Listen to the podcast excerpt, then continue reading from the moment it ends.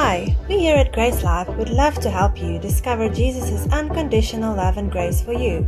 We pray that this message will be a blessing to you and further establish you in the truth of God's Word.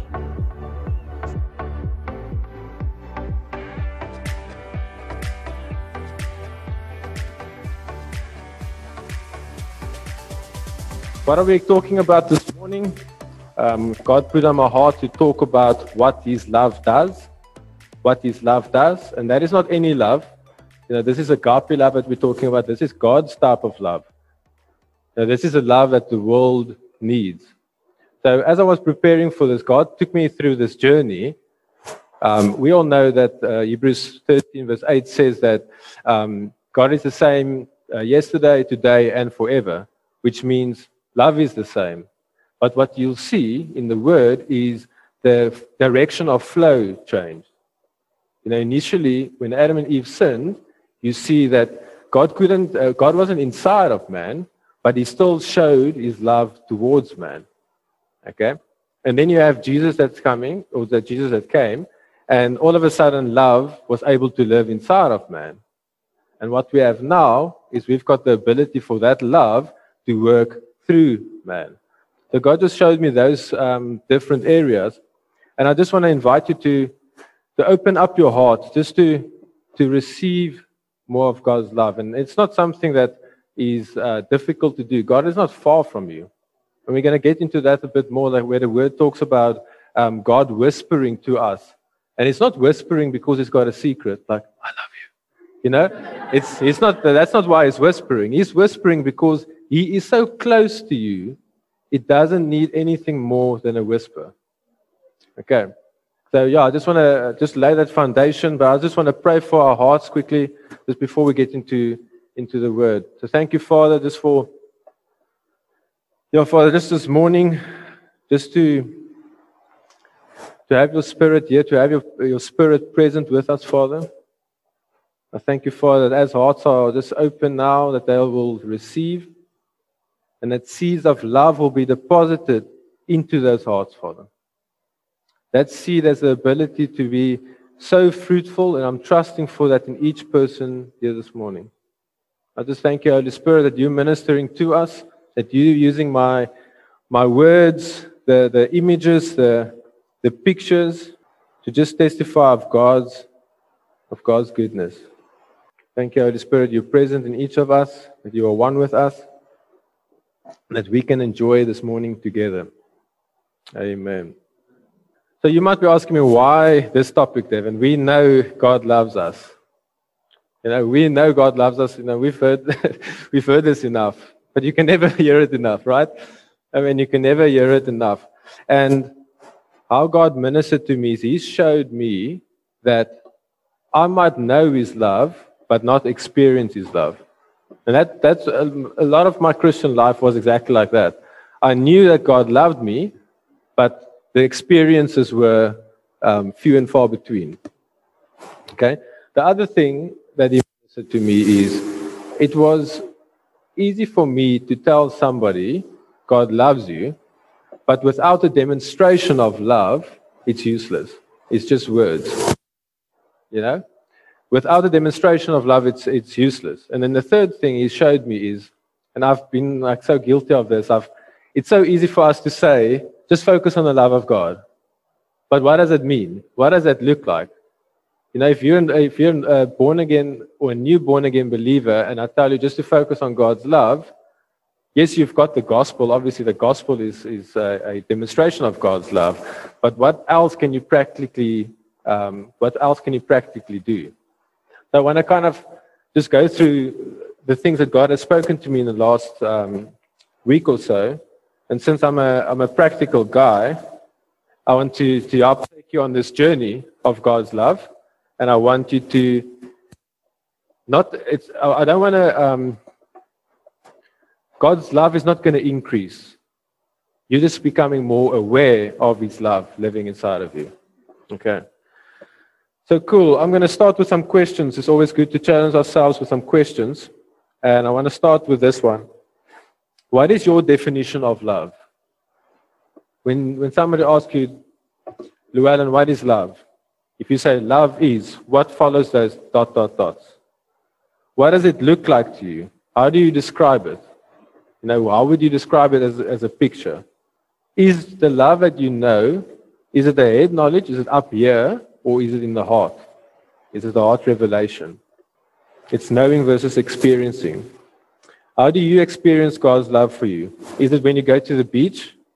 Does it only happen when you go to the beach? You know?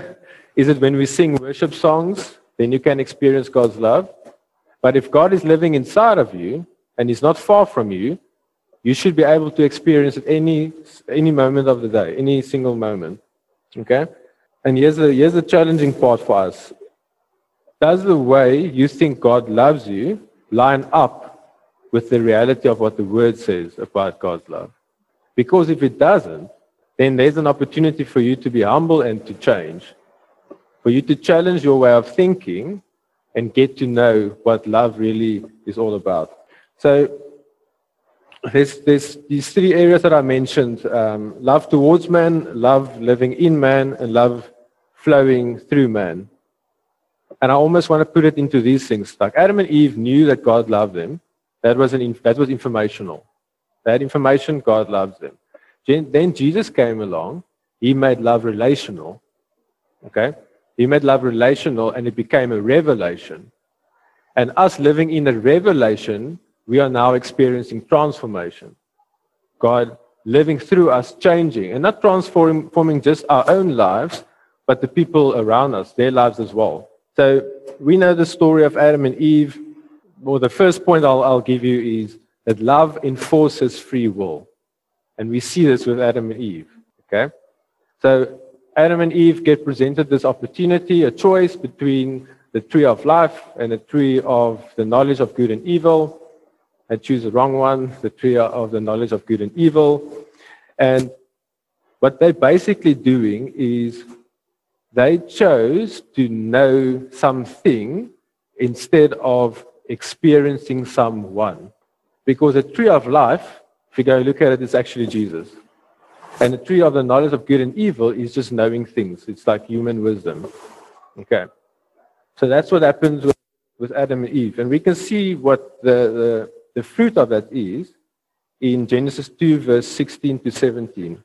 So it says, "And the Lord God commanded the man, saying, of every tree of the garden you may freely eat, but of the tree of the knowledge of good and evil," that's the bad tree, "you shall not eat, for in the day that you eat of it, you shall surely die." So this is where sin entered. The first time man disobeyed God, and sin resulted in death. So we're getting to the good things at the end, but so sin resulted in death. Romans 5 verse 12 says, "When Adam sinned, sin entered the world. Adam's sin brought death, so death spread to everyone, for everyone sinned." Now what happened here is they became spiritually dead. They were aware of spiritual things, because unbelievers can be aware of spiritual things, but Adam and Eve got disconnected from God's love, their life source. If you're disconnected from the life source that is love, what is the result? Death. There's nothing else that can happen. So they experienced this separation. And if we look at it, from God's side, nothing changed. From God's side, He was still showing love towards man. He still showed them goodness. He still showed them mercy, grace, all of those things. So God's love never changed to them. But now what we sit with in the world is we have the world trying to manufacture love, but they're not plugged into the source of love. So you end with a lot of problems, right? We know that the world has a lot of problems. And one of those problems that we're going to look into is the result. One of the problems is fear. Okay, one of the problems is fear. But just to track back a bit, when Adam and Eve got separated from love, God's plan was always to restore that union from the beginning, to restore that union, and like what Etienne said a couple of weeks ago, to restore unveiled communion. So you can have communion with a veil, like if you think of a bride. You can have a relationship with your bride with being veiled, but that's not a nice relationship, I'm sure. Stefan and Naomi would agree. But we have the ability now, after the cross, to have unveiled communion with them. So 1 John 4 verse 18 says, "There is no fear in love, but perfect love casts out fear, for fear has to do with punishment, and whoever fears has not been perfected in love." So if perfect love casts out fear, what does the absence of perfect love do? So remember, Adam and Eve separated from love. So what that causes, it allows fear to come into man. So man started becoming fearful. The first thing they did is they hid themselves. Okay, and we're going to look a bit later on, they clothed themselves as well, and that is a sign of shame. But they hid themselves because they were fearful. And today, we still have a lot of people that are experiencing fear. And you might ask, why do they experience fear? So there must obviously be some lack of love in some area there, and it's the lack of the awareness of love, the lack of the awareness of love. After man experienced fear, God's plan, once again, he wanted to restore the union. He wanted to put his spirit of love back into them. And then when his spirit of love is inside of them, there's no more fear. The second thing that sin resulted in was shame and condemnation. So like I said, hiding away is a sign of fear, and clothing yourself is a sign of shame. Now, when you go look at it, the reason, or let me say it like this. When you clothe yourself, you are you don't want to become vulnerable. So I mean, we all know if you're naked somewhere and somebody comes in unexpectedly, the first thing you want to do is clothe yourself or run or whatever. I don't know what you want to do, but that means that when shame entered, they gave up on vulnerability. They closed themselves away from God. Okay. So they clothed themselves. Okay.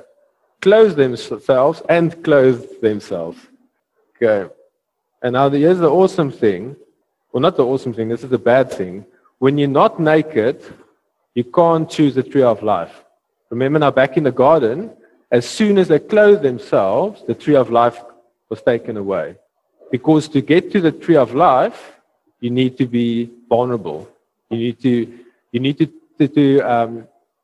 kind of like take yourself out of the equation. Take off all your clothes. Take off everything you can offer, and just be you. And that is how. That's kind of a hint to what we're getting into. That's how you receive from the God living inside of you. Is taking all your works, putting all of those things aside, all the things you did this morning, whatever it is, so that you can receive from God. Because that is how He operates. He operates based off of vulnerability. So because they weren't vulnerable anymore, they lost the ability to have a relationship with God. Okay, so they lost the ability to have a relationship with God. Now, what followed that was that they wanted to do things for to kind of like get approval from God. So if I do X, Y, and Z, I'm getting approval from God. And sometimes we even have it in our own relationships where we put certain rules in place, or if somebody treats you that way, you give it back to them, and then they realize, I don't want that behavior, so I'm putting this rule in my mind, I mustn't do that to Etienne next time. So you start building a whole rule list of how to interact with Etienne, and if I don't do it, I'm not going to experience love. And that was their mentality. But thank God, all of that changed when Jesus came. And because of those works, because of the bad things we do, we sometimes disqualify ourselves. So God is like, I want to give my son Llewellyn this gift. But Llewellyn says, I'm not worthy of this gift because I did this. And then Llewellyn blocks off. I'm not saying you're doing that, Llewellyn, but Llewellyn then blocks off the ability for God to bless him, to receive from him. Now, thank you, Jesus. That didn't stay the same. So we looked at love towards man, and now we're going to look at love in man, which was obviously personified in Jesus Christ. There was a problem. God wanted to restore this problem or take it back to how it's supposed to be. And the next hint here is that love deals with problems. Okay, God knew there was a sin problem. He wanted to deal with that problem, and the way I see it is one of the things that God does is He makes a promise. Okay, now we're going to get into this promise. So Adam and Eve, they just did their own thing many generations after them. And then in Jeremiah 31 verse 33 to 34, God makes this promise. He says, "For this is the covenant that I will make with the house of Israel after those days, declares the Lord. I will put my law within them, and I will write it on their hearts. And I will be their God, and they shall be my people. And no longer shall each one teach his neighbor and each his brother, saying, 'Know the Lord,' for they shall all know me." This is now God speaking. They shall all know me. How does he do that? We're going to get into that. He needs to live inside of them for them to know him. "From the least of them to the greatest, declares the Lord, for I will forgive their iniquity and I will remember their sin no more. They will know me because I will forgive them." Me forgiving them causes a clear conscience, and that clear conscience brings rise to faith. So that is why the gospel is so important. When we preach the gospel to somebody, we always talk about your sin has been forgiven, because that results in them having a clear conscience. Like, now I can accept. Faith can rise. The faith of Jesus can rise, and I can accept this free gift because my conscience is clear. Okay. And I like to think of it like this. So in Jeremiah, was it the Israelites? Yeah, Israel. God gave them an engagement ring. He's telling them, engagement ring is a sign of one day we will be one. Okay, so he gives them an engagement ring. He tells them, one day I will be one. But there's a problem. Israel's already married, and they're married to sin. So how do you break that covenant? Somebody has to die. According to the word, the only way a person can remarry is if the other partner died. Okay, you guys with me? So for us to remarry, our old husband has to die. And how does God do that? Once again, through Jesus. And we're going to look at what Jesus prayed. And this is a really awesome scripture here. John 17, verse 20 to 23. This is Jesus praying. He says, "I am praying not only for these disciples, but also for all who will ever believe in me through their message. I pray that they will all be one, just as you and I are one." So obviously God and the Father is one, and Jesus is praying that he wants them all to be one. "As you are in me, Father, and I am in you. And may they be in us. May those that believe be in us as well, so that the world will believe you sent me. I have given them the glory you gave me, so they may be one as we are one.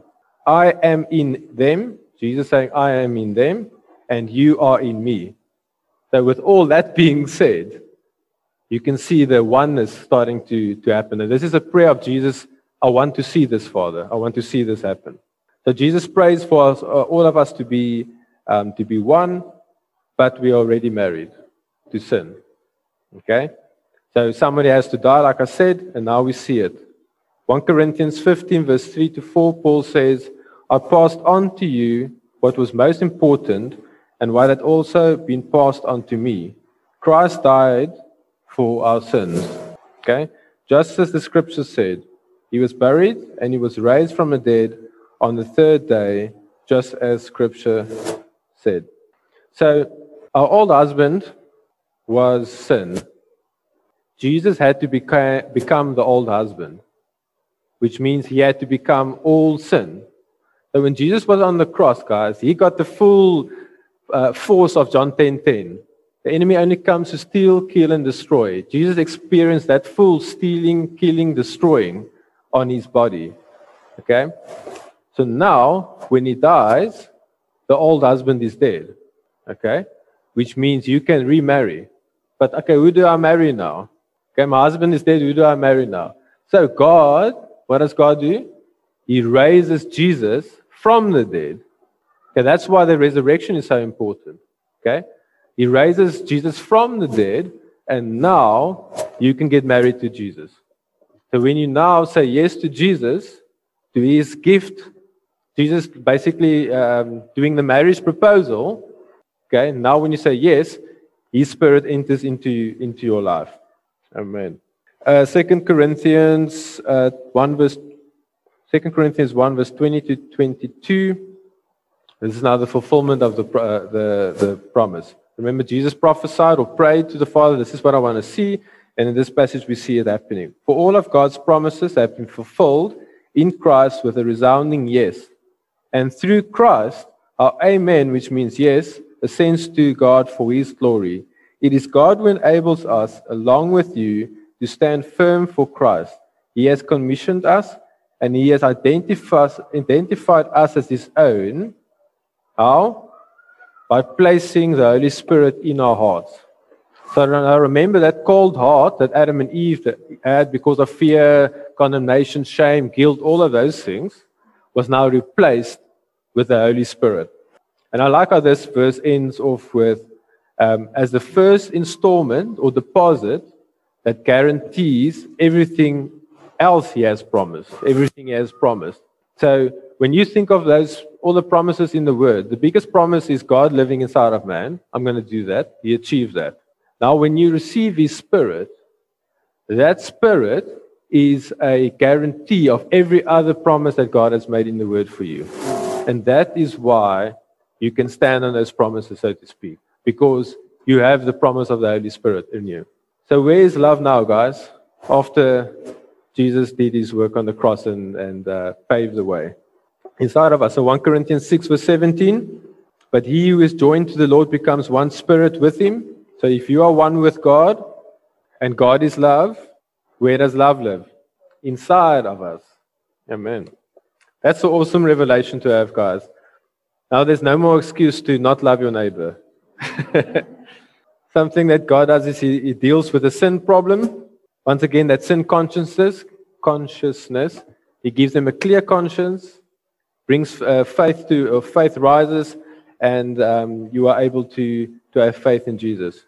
An important thing here to note is, and this was for me for many years, I didn't think of this way, but the cross did not make or cause Jesus. Okay? The spirits are whistling with me at the back. The cross did not make Jesus love you, because God was always in the forgiveness business. Before the cross, you always see God like, I forgive these people, I give them new promises, I walk with them, I bless them, they make mistakes. We kind of see this pattern going. It is in his nature to forgive.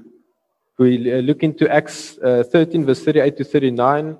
It says, so listen, friends, through this Jesus, the forgiveness of sins is offered to you. Everyone who believes in him is set free from sin and guilt. And then it talks about how the law could not achieve that. Through this Jesus, the forgiveness of sins is offered to you. Other versions say that through this, the forgiveness of sins was proclaimed. So Jesus came to forgive the sins. But God always loved his creation.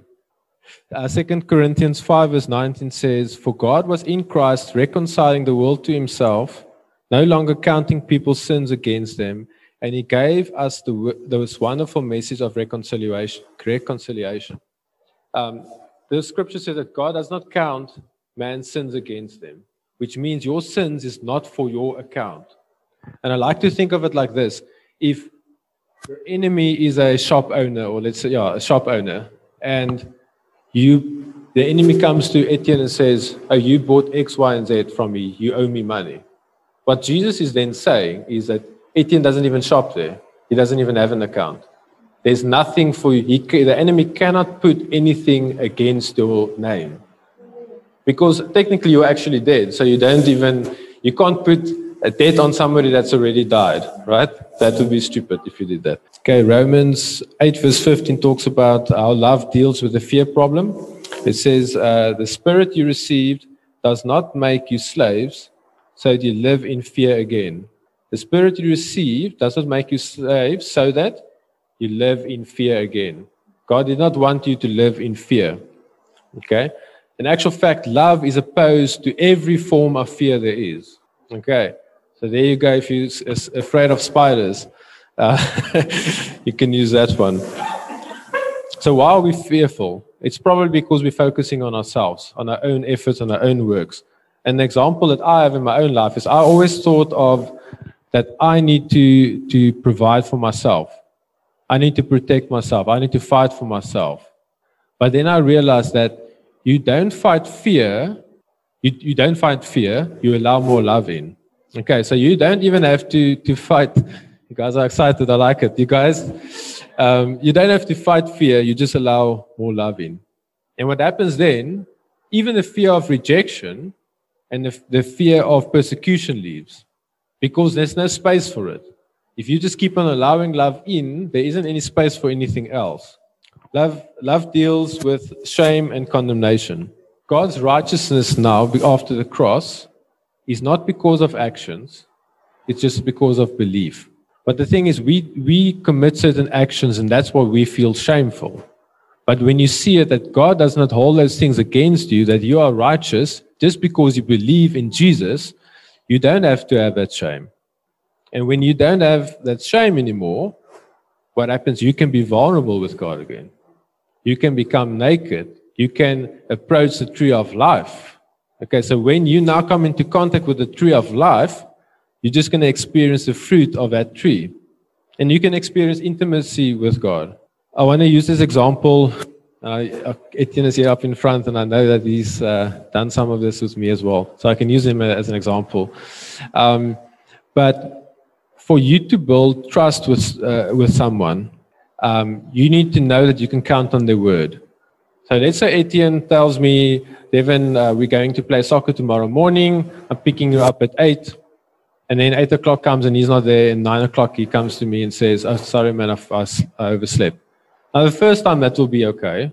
Like that happens. But if it continues happening over and over, I can't trust his word. I can't have trust with him. I can't trust his promises. But what you see in the word is God keeps all his promises so that you can trust him. And because you can trust him, you can be vulnerable with him. And because you're vulnerable with him, you can have the fruit of a tree of life. So we are called the beloveds. Now, as Jesus is, so are we. And when God, when the Holy Spirit descended on Jesus, God said, this is my beloved Son with whom I'm well pleased. So all of us here are the beloveds. Now, what I love about that word is every time I see it, it's a reminder of be loved, for us to be loved. So all of us sitting here, our first and foremost main purpose, biggest thing in this world, this life, is to be loved by God. Okay? What else does love do? Or what else does a beloved do? Not that. What else does a beloved do? They also love others. John 13 verse 35 says, by this all will know that you are my disciples, if you have love for one another. Now, my example, when I got born again, loving others kind of felt a bit burdensome.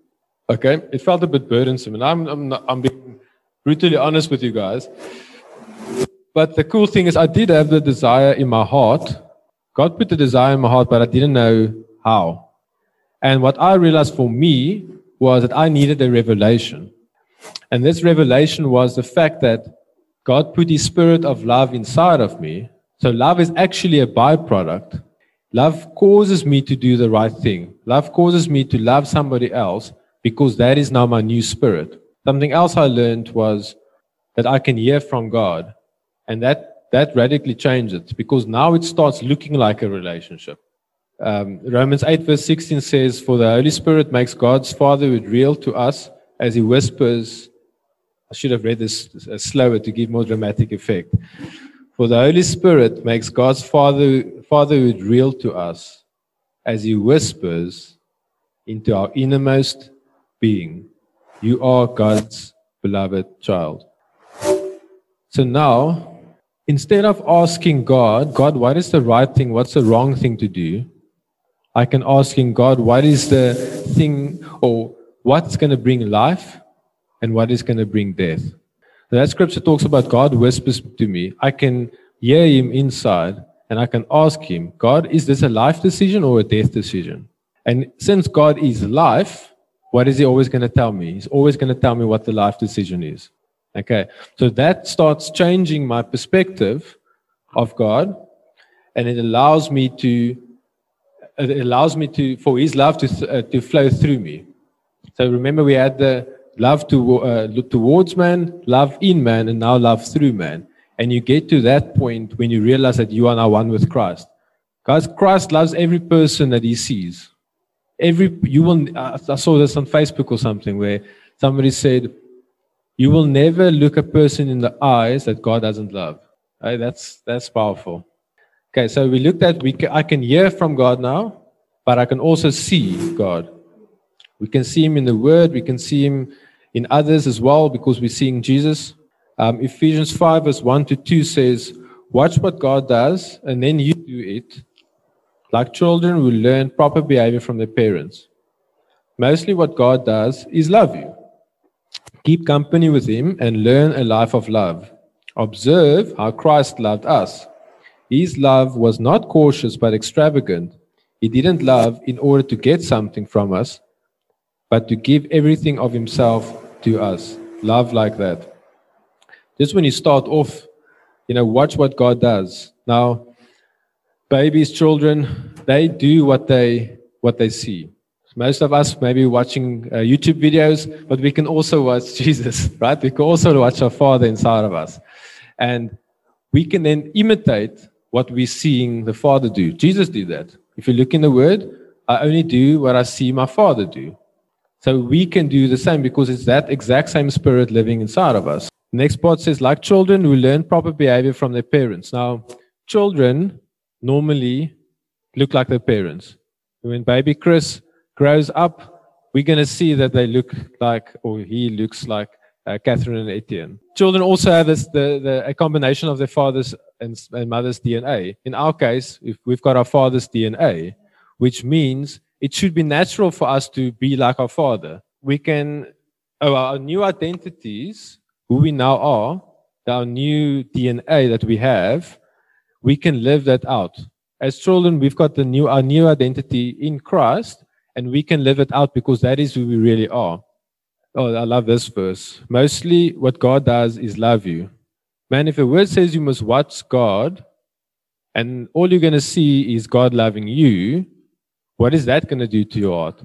You're going to be overflowing with so much love that you want to love every person that you put your eyes on, right? Keep company with Him and learn a life of love. This is a picture of a relationship. In a relationship, you need to be present. You need to talk. You need to ask questions. You need to interact. But not just that, we can also give God our cares. Jesus said that. Give my cares. Jesus is more than capable to handle all of your cares. Way more than capable. The next verse says, observe how Christ loved us. His love was not cautious but extravagant. He didn't love in order to get something from us, but to give everything of Himself to us. Love like that. It's all about Jesus in the end. Well, from the beginning to the end, it's all about Jesus, actually. And He demonstrated His love to us. He served us. The Word shows us He served people. His will lined up with His Father's will, and our will can do that as well. God is in the business of love, and we as a church, we are part of this family business. Each member should be about doing their Father's business. God has an agenda to save the world, to save creation, and you've got a part to play in that. Now, the thing is that your part you won't be able to do in your own ability. So the Word says, faith works by love. That shouldn't be one that I have to reference, right? Faith works by love. Faith works by love, and you are going to need faith to do what God has put on your heart. To do God's agenda, you're going to need faith. And for you to have faith, which works by love, you're going to need to know how much God loves you. It basically just boils down to the awareness of love once again, because you already have love living inside of you when you became born again. It's just becoming more aware. And this is just the last part I'm getting into. You are never separated from God's love. You are 100% one with Him. Like, you are so one with Him that you can't take out certain molecules and divide them and say, okay, that is God's ones and those are yours. It's even on a more intense level than that. And to experience that oneness with Him, remember now the Spirit is inside of you, we are one with Him. You tap into that by believing God. Come naked. Forget all your stuff, all your things. You're like, okay, God, your word says this. I'm going to believe that. And as you believe, you become like your Father. Like Father, like Son. Yo, man, when I hear that, that's what I'm thinking about who's my father. I'm like my father. And when you become like your father, like son, you're able to demonstrate love in the same way that your father demonstrates that. Doesn't hold wrongs against you or anything like that. We'd love to hear from you. If you'd like to connect with us, or if you'd like us to pray with you, please contact us at info@gracelife.co. If you'd like to order more resources or discover more about us, you can visit our website at www.gracelife.co or find us on Twitter, Facebook and YouTube.